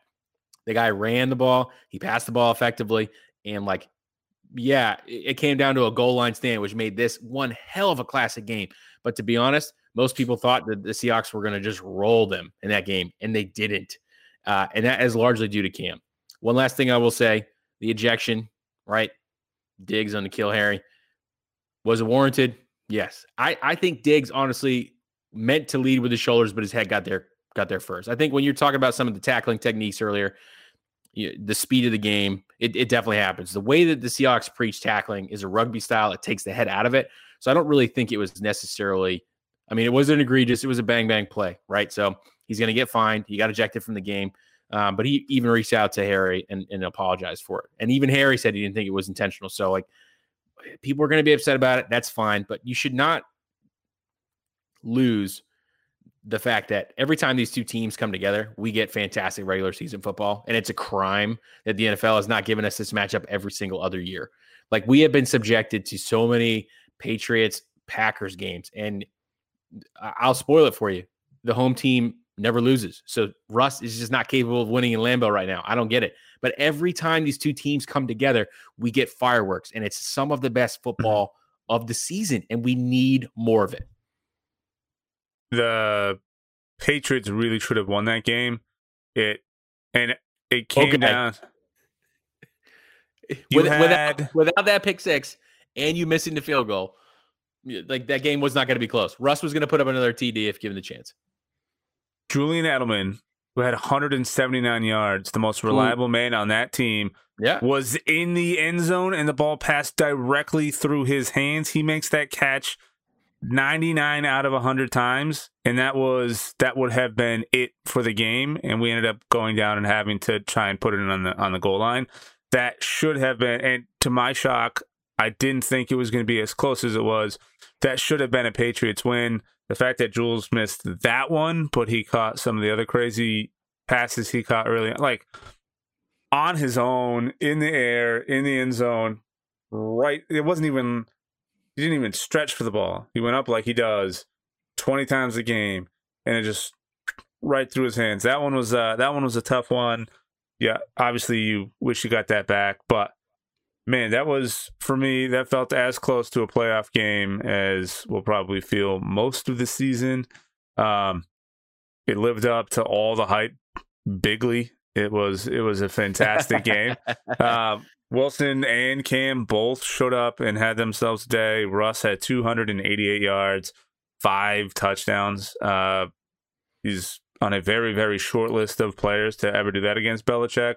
Drew Brees was the only other one to do it, and that was back in 2009. So that's not something that happens all that often. And then Cam, 30 for 44 with 397 yards with one passing touchdowns, uh, one passing touchdown and two rushing touchdowns. It's that kind of shows what we thought he might have been capable of doing going into the season before all the injury stuff kind of happened. Um, I'm trying not to get myself too excited about it yet because, like I said, this is another one of those. Let's see a couple weeks. Although the exponential growth between week one and week two is pretty startling. Oh yeah, uh, there was a lot of conversation on week one about Jules and Jules, as Cam called him, and Cam not quite being on the same page, and that got put to rest because not only did they link up, but they linked up bigly as well. Uh, he only targeted Edelman maybe 10 times total, but on eight receptions, he had 179 yards. That is Mhm. huge. It Yeah. ties a record for Edelman as well. If he had caught that end zone touchdown, that would have put him over 200 yards on the day, which would have been crazy. But it does seem like they put themselves together. You kind of wish they had switched up the play a little bit on the end, but they got the same exact look they did the first two times, so you can't really fault them. It's not like they went with the old standby. Let's just see if this goes. You got up. It was the same exact look. You thought it had the same chance. Kind of wish they audibled out. Um, I'm a big fan of the the shotgun runs that they do because it's not something you see very often. The quarterback sneak is usually off center or, or right on top of the center. But and to be honest, it wasn't even necessarily like a, a defensive player broke through and made the tackle. They literally just pushed the the lineman he was up against to the ground. And I think opened- I think you must have been watching a different feed because if if Quandre Diggs doesn't get ejected, Julian Edelman doesn't feast for 180 yards over the middle because Seattle's cupboard of of defensive backs is running thread But threadbare we at can always point. go the what ifs. And- that was we know that, that's a you catch. go ahead and Ju- rewatch the video. Your boy Yeah. could have easily faked and thrown right over the defense like they did to to Jacob earlier, and they chose not to do it. They chose to get cute, and you lost the game on that. Yeah, because that's I what agree. happens when you have a scoring play that that works enough times for you. It lulls you into this sense of security. Yeah, So agreed. you know what? No, I, I Here's what I will say: Meet yeah. us in the Super Bowl and try that again, and I doubt it's going to work. Yeah, I that there's lots of what ifs, players getting ejected, whatnot. We could both agree that is a catch Julian Edelman make. W- Julian Edelman would make a hundred times out of a hundred. That was Except a he didn't make it for the 99th time out of a 100. yeah. So that wasn't like a, a what if. That wasn't a miracle play. That was literally just the strangest time for a fluke like that to happen. Right, Anyway. just like just just like you know, four years ago, it was the strangest time for Rob Gronkowski not to catch a fade route in the end zone against Kam Chancellor. Just like four years before that, it was unthinkable that Russell Wilson, a rookie, could go ahead and hit Sidney Rice for the go-ahead touchdown. Enough with that. You guys, look, you oh, got your Oh, Super Bowl on. Rings. like to- Get- let us have this. My gosh, It- It's a regular season game, man. Relax. You're good. Okay, You're right, good. all right, all right. You'll all have a good all right. season. You'll have a good. Se- it's game two. Game two that you Let's- probably should have lost, but game Let's move on. I'm gonna get a noise complaint from my neighbors for being so loud. But- All right, Monday Night Football, Saints Raiders. We said, look, Mike Thomas is not going to play, but Raiders could win maybe ten out of hundred of these of this game if it was played. You know, hundred, you know, ten times out of hundred. The final score may look closer, but the Saints are too low to skill positions. They're going to win this one. The Raiders, there's no way they're going to win. And oh, my gosh, about halftime, I was like, yeah, this is this prediction is going to go up in flames. Yeah, I have no idea what the hell we just watched. Um, wasn't even wasn't even close in my mind going into that game. You're like, oh, this is gonna be an ugly Monday night game. You're gonna wish that they had another pairing. Cool, I got my Monday night back to do whatever I feel like doing, and then I Watch Pretty Little Liars. catch up on Pretty Little Liars, and uh, I was so wrong. That was unreal. I put the game on like five minutes into it, and I was like, "Oh, the Raiders aren't getting blown out yet. What's going on here? This is this doesn't seem right." No, And this is up watch- interesting. Let me sit down Yeah. and watch this. So I ended up sitting down and watching the entire game, and I could not understand what I was watching for two reasons. One, because the Raiders happened to go up and stay up, but two, Drew Brees looked bad, real bad. And I know Yeah. after the game, all of the fan base in New Orleans who seemed to have a one week long short term memory were like, "Oh, he's old, and it's this is bad," and they were comparing him to like tail end of you know Favre and other quarterbacks who held on for too long. The man literally just came off of a stellar week. I don't know what the hell you guys are talking about. He just something wasn't working, and whether or not that was the Raiders' defense scheming for it properly, but his average yard or passing length was like under five yards, so something just wasn't right. They did just lose Thomas, who was an integral part of that receiving core that you relied on heavily all of last season and at the start of this season, and he's just out. So you got to cut Brees a little bit of slack. Off night on his end, and just the best night of the Raiders last two years going into this night was just a I recipe for disaster. But Like that, that that Raiders defense was like it, it's like they took all the hype around their hard knock season and just brought it to the field. Now it was the opening, you know, game for Allegiant Stadium, dubbed the Death Star. Yeah. Yeah. Um, it it looks fantastic in there, and I mean, Carr was just like, just he had this magnetic connection with Darren Waller, and Waller was like, if you got that dude in like the the sixth or seventh round of your fantasy draft this year, you're just laughing at all the haters right now because that dude is going to get targets like galore going forward, and he knows exactly what to do with him. He just trucks over defenders and he just keeps going. He gets yards after the catch. He's a monster. Like the the amount of praise that was going on the MNF broadcast last night just about this guy. Like, I mean, you gotta you gotta watch that. They they didn't get a chance to use rugs the way they did week one, but like Carr has to be feeling like, okay, I have a running back, I have a couple receivers, I've got a decent defense, and now I have a tight end. If he can't put it together after this, you, your your sympathy goes whoop right down to zero for him because Gruden and Mayock have given him everything he could possibly need. That is for the Raiders faithful. All right, that's it's are we in the nineties? Because you got the Bears, you got the Raiders, yeah. you got and you got all these yeah, got all these I don't know. Uh, all these nineties, early two thousand teams who are, you know, tied for best uh, best record in their divisions. You you never know. You never know. Uh, that was that was week two in a long about nutshell.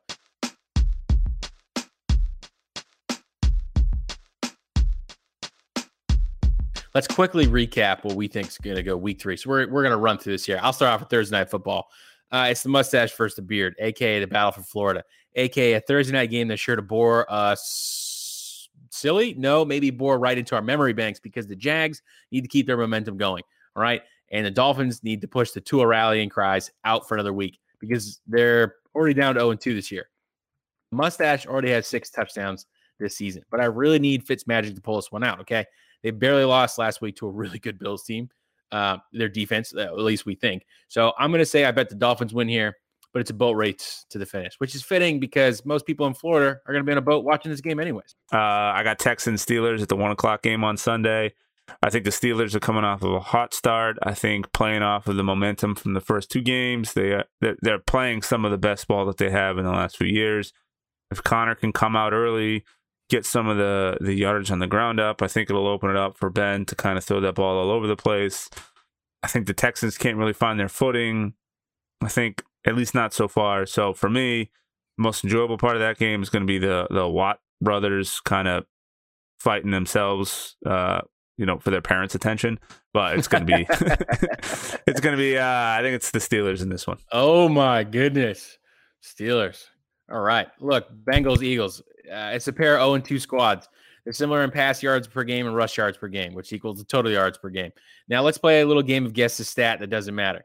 58.8 completion percentage, two touchdowns, four interceptions. If you said Joey Burrow, eh, you're wrong. It's Carson Wentz. Burrows has a 61.9% completion rate, three TDs, one interception. Come on now. Look, the Bengals don't need – Eh, they don't need a lot here. They needed to win their first matchup against the divisional foes and the Browns. But they didn't get it done. But that doesn't mean they don't have fight and that they're not fighters. We have to remember Joe Burrows came from the LSU Tigers. The LSU Tigers are like a Lamborghini. They're just capable of doing amazing things. And right now, the Bengals are like a Corvette. Sure, they're both sports cars, but one's kind of ridiculous and known for what it can do, and the other one's what most people buy when they have a midlife crisis. Uh, Burrows knows he's got to let it loose and he does it, and he has poise when he does it. And to be honest, you might need to go off every once in a while. So while he's learning to drive this thing, just give him the damn keys already. The Bengals, as we spoke about earlier, completed five of their fourth downs. Let the Tiger King roar a little bit. I mean, what do you have to lose? Let's go, Bengals. Don't mess this up. I got uh Niners Giants. Uh beginning of the season you looked at this one, you just chalked it up to a win. There was no hesitation there. But uh, after this bloody Sunday in the injury bowl, it kind of changes up that dynamic a little bit. I think it'll be a tougher matchup than we originally thought. Yeah, one lost Saquon Barkley, the other one lost its entire team. Uh, I'm still not completely ready to write off the Niners yet. This is going to be, you know, the replacements against, you know, New York's finest.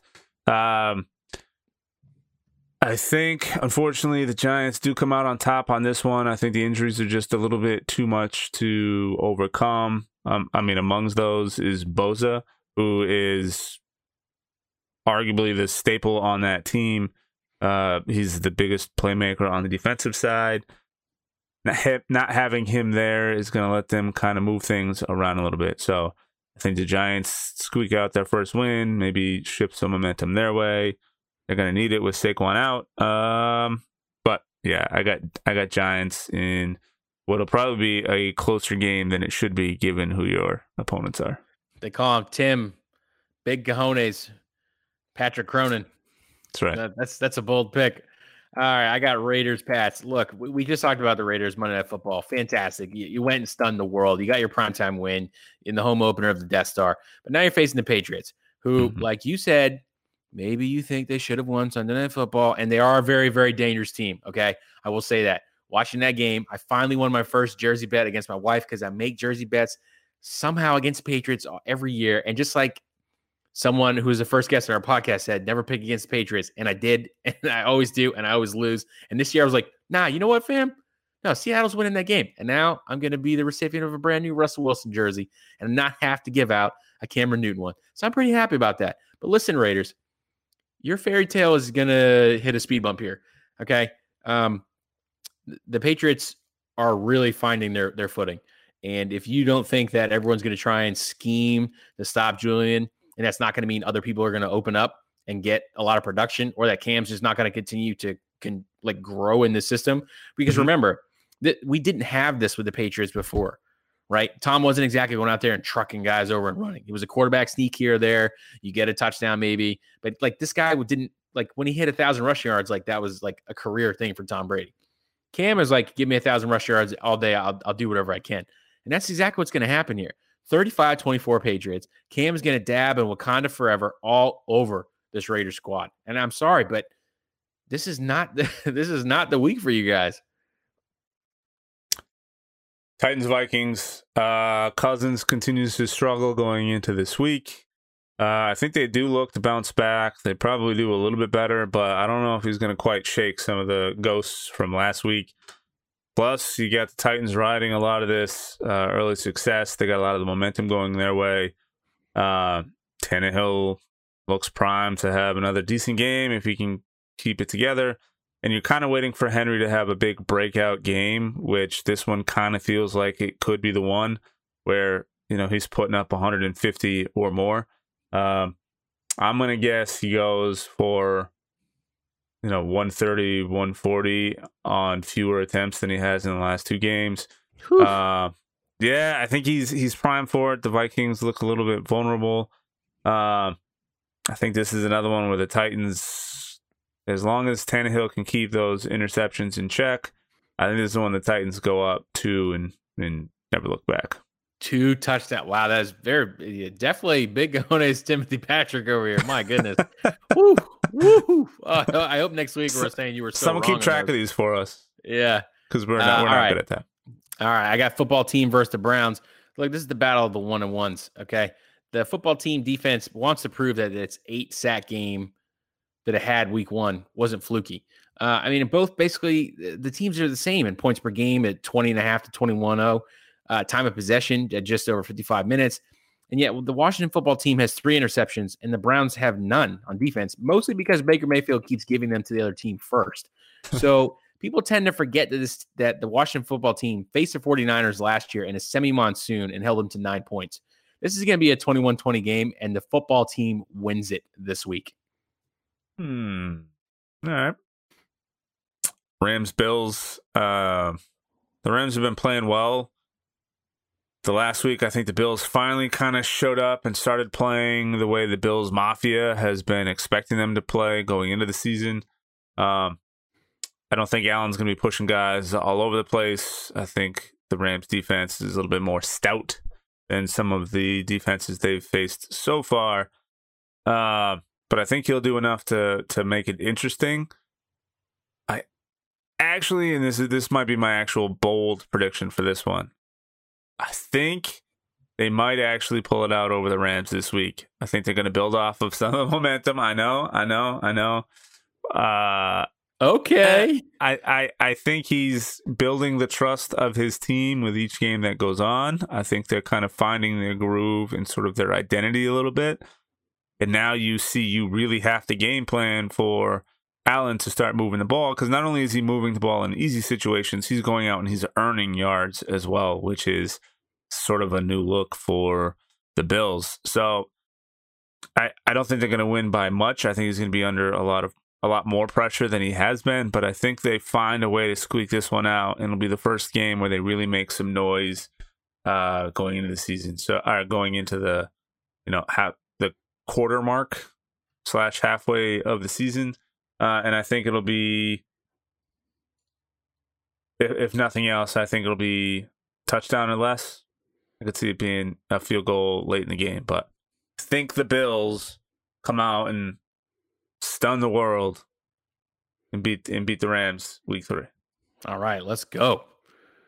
Except if you're a Rams fan, sorry, but uh, uh, Bears Falcons, I got them. Look, the, the Falcons are going to win this game. They're going to have to win this game because if they don't, people are going to publicly call for Dan Quinn's removal. But I just got to say, I feel super bad for what's about to happen to the Bears defensive backs because Ridley, Julio, and Gage for the Falcons are all now like clicking on all cylinders. And I, I, think that Julio, while he hasn't really received, like he's, he's got a ton of targets, I don't think he's really found the end zone yet. Russell Gage had a touchdown for him last week, and Julio dropped it. That's not going to happen again. Uh, Julio's going to have a TD and over 120 receiving yards. Uh, Matty Ice and Falcons, they're going to roll the Bears. 405 Panthers Chargers. Uh, Chargers are eight and four against NFC teams under Anthony Lynn. I think this is going to come down to whether or not uh, Taylor gets the call. I think if they roll the same roster they had this last weekend up against a team who's missing McCaffrey, I think this could be one that the Chargers uh, run away with. To be honest, um, McCaffrey's a huge loss. I think the momentum the Chargers are building off of, even though they didn't win, that was a pretty big statement piece to go up against the team and hold your own. I, I I don't see the Panthers coming off of their loss rebounding while also facing some of the injuries that you're now up against. I think this one ends up being a, a Chargers victory, and if that's the case, I wonder how quickly they are to move back to Tyrod. It's not like this was his established team. He kind of got bounced around a little bit. You thought that this was going to be, you know, a Teddy Bridgewater scenario where this is okay. You're the guy now. You're no longer backup. Let's see this, see this happen. Uh, you go down. Your team almost beats the Chiefs. I think if they come out and they do well again, it is the Panthers. So that's something to consider. But I think this comes down if Tyrod's in, it's a closer game. I think if they go with the same roster, they roll out a rookie for game two. I'll take the Chargers. Oh man! All right, uh, Jets Colts. I'm going to roll right through this one because uh, the Colts are good again. I guess uh, this one is probably a little bit closer than last week, but Jets are going to jet. Colts are going to win 28 to 21. Seahawks Cowboys. Ooh. I don't know. I keep ending up with the same uh, with the, the Seahawk ones, and every time I know Sam is heartbroken and nervous over there waiting for my prediction here. Uh, statistically, on paper, there are a lot of things that are similar between Dak and Russell. One of those, though, however, is not winning percentages. Uh, one of them has won far more games than the other. I honestly don't think that's going to change. The defensive side of Seattle, I think, is quite a bit better than the Falcons. I don't think they're going to let up as many points, but Russell's going to keep rolling downhill like he is now. Uh, I think Seahawks are going to run away with this one. And if your fantasy team has the Cowboys, this might be another one of those where you might want to try and pick up someone off the waiver wire because uh, it runs a really high risk of of getting pretty ugly. Metcalf, everyone else is kind of working their stuff out. Um, you went up against a really tough defense last week, which we didn't talk enough about how the Patriots defense which everyone thought was going to be garbage, seems to be stringing some quality games together. Uh, but if they can go up against a team like that and do well, you guys let up a ton of points to Atlanta. I put more faith in Russell than I do Ryan. So I think this is an easy one for the Seahawks. Sorry, Adam Pomelo and Dan Dupuis. Ah, uh, yep. Next week you can beat them boys, but not this week. Uh, right. And I knew there's a reason we do the podcast because you know your takes just just match up to mine sometimes. Uh, Bucs Broncos. Ah, yes, the return of Tom to the Mile High City. Uh, we said Gronk TD last week. It didn't happen. Yeah, Gronk's going to TD this week. Please, for all the betters out there, we just got to do it. Uh, the Broncos had to go and sign Blake Bortles because Jeff Driskel is their starting quarterback. Uh, the Bucs are going to get right in this game. I think they're going to continue to roll. Melvin Gordon, Melvin Gordon, sorry, is going to have to carry the team again. But I expect the Bucs defense to rack up three sacks at least in this game. I feel like Driskel, Jeff Driskel sounds like a character in Red Dead Redemption. Rootin' tootin', boss.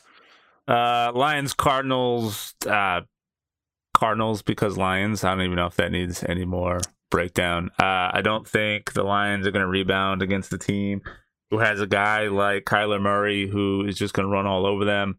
Uh, the Lions are in some serious trouble, and that's not the game for them to figure it out. Oh, for Sorry, sure. Guys. No, not at all. All right, that brings us to the Sunday night game, uh, Packers Saints. Look, I want to be excited for this game, okay? Because the Raiders just thumped the Saints. Can the Saints get right for this week? Well, they're going to need to in back to back primetime weeks uh, because I bet the Pack is going to put up 30 here like it's nothing. Um, and then, you know what?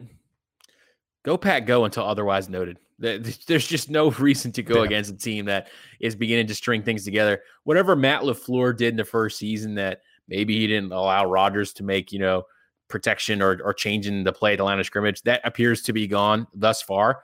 Um, they're wanting to clearly move away from the team they were last season, which is really bad because all the teams that are they're going to face this year hope that they were the team they were last year.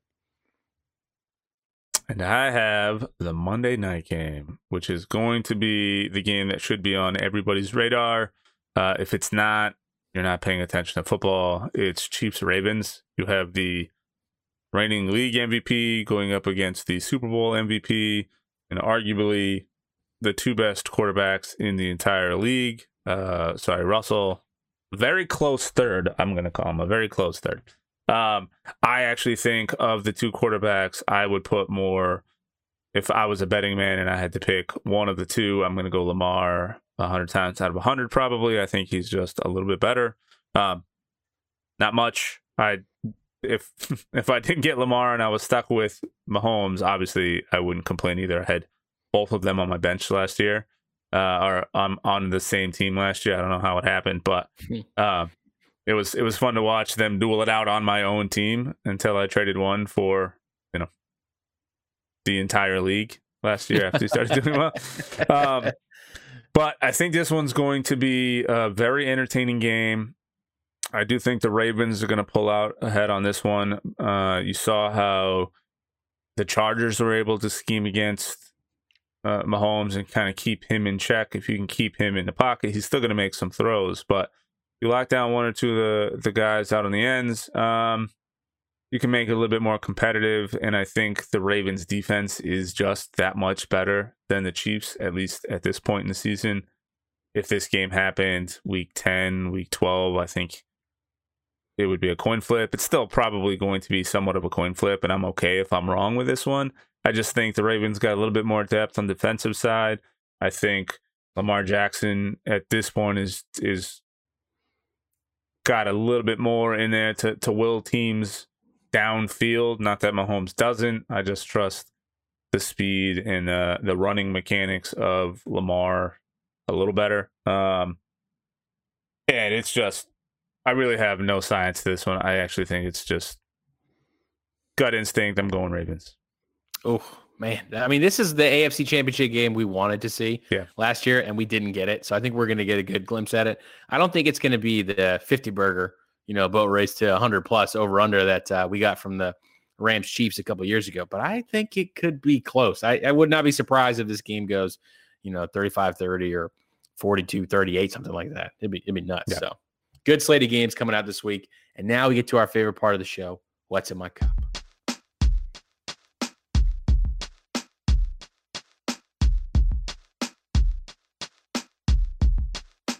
Uh, all right. Our favorite part of the podcast What's in my cup? We're craft beer lovers. You're probably craft beer lovers too, or you just don't know it yet. So we're going to tell you what uh, we have in our cups this week and what we're drinking. Tim, what do you got? I have a little ditty uh, by the name of Disco Blast Off. Uh, technically, it's the double dry hopped Disco Blast Off, but it's a double dry hopped IPA from Sloop Brewing. Uh, it's one of those that's brewed in conjunction with two locations, so you never quite know on the can, at least from what I can tell, which location it's brewed on. But just canned within the last week. Um, Hopewell Junction, New York, or Hampton, New Hampshire. I'm guessing because I'm in Connecticut, probably Hopewell. Choose your own adventure, craft beer Yeah. wise. This one's brewed with milk sugar, malted oats, and flaked oats. So, uh, haven't tried it yet. See what happens. This little carbonated can sounds like a seltzer water. It does, yeah. It's a nice return to to the double dry hop scene. It's a little bit more on the mild side. Very soft because it has the milk sugar in there, which also makes it a little bit on the sweeter side. Um, it's really really good. Had some betters, better ones on the pod. I'm gonna give this one. Oh, here it comes 4.4.10. I was gonna say, can I do like a a, a three eight? Or are we trying to do? Yeah, of course you uh, can. Yeah. All right. Well, I, we make up the rules. I'll give it a a three eight. Oh, all right. All right. I thought we were going to get a third episode in a row where you give a, a beer a 4.10 or 4.11 or a 4.09, No, I would, something I like would that. drink. I would drink this one again. It helps that it's available on the shelf locally, which is nice. I'm a big fan. I don't like to chase beers quite as much anymore because the availability of really good beers on your local shelves now, which is clutch. And this is one of those. Sloop never does me wrong. Uh, big fan of this one. I would buy this anytime I saw it on the shelf, but comparative to some of the other ones have, it's getting a three eight. My final. All answer. right. Awesome. Good stuff. I got a double IPA this week called Palm Shade by Civil Society Brewing out of Jupiter, Florida. Civil Society, you know, one of those IPA and sour breweries. Uh, if you haven't heard of them outside of Florida, you should definitely check them out. They are very, very good. Typically, uh, just beginning to get a lot of those beers here now in Virginia. So I'm kind of happy about that. I don't have to go to Florida. Although, I mean, funny story 2020 seems like it's been going on forever, but my wife and I went to Miami shortly after New Year's and I went to a club, saw Rick Ross, you know, was on the on the South Beach, you know, in the hotel, did all that. Got some good beer too, went to J. Wakefield, but uh man, I would go back to Florida right now. No, maybe not you know, all of Florida because it's like still, you know, popping off of COVID, but let's see what this tastes like. One of the interesting things for me about Florida is their IPAs tend to be standard, like serviceable, but their stouts are unreal. The stouts down Oh, there are the best we go. stouts ever. Here But we the go. IPAs Angry Chair Stand podcast, not the Stats No Matter podcast. It's the Angry Chair podcast. Here it This comes. is true. You knew that was coming. But no, I can't yeah. figure out why an area like that isn't pumping out like some of the best pilsners, like day drinkers as anywhere else in the uh the country or why their IPAs. I've heard Green Bench is it Green Bench? I think it might be called Green Bench, but that one's uh putting out some decent stuff, but I'm yet to have an IPA like Jai Alai used to be their big one. Um never was Oh, a huge from fan. Cigar City. Yeah. Yeah, never was a huge fan. But what are your thoughts, sir, on your I'm gonna give it- I'm going to give it a uh, 3.99, which in the Untappd world goes up to 4.0. So that that's what I'll do. I'll give it a four. That good? Yeah. I mean, I give all my beers a 3.75 rating unless they're great or they're terrible. So All right. I'll let I'll let you do the reading between the lines on that one. That's cheating. I feel like I'm not going for not going for brewery lip service here, unless you're Black Hog Brewing or Treehouse or Angry Chair or anyone who wants to say no. Uh, no, that's that's Yeah. good to know. All right. Well, uh, while we are old enough to uh, drink beers legally, Stats No Matter podcast is not, but we are quickly coming up on it.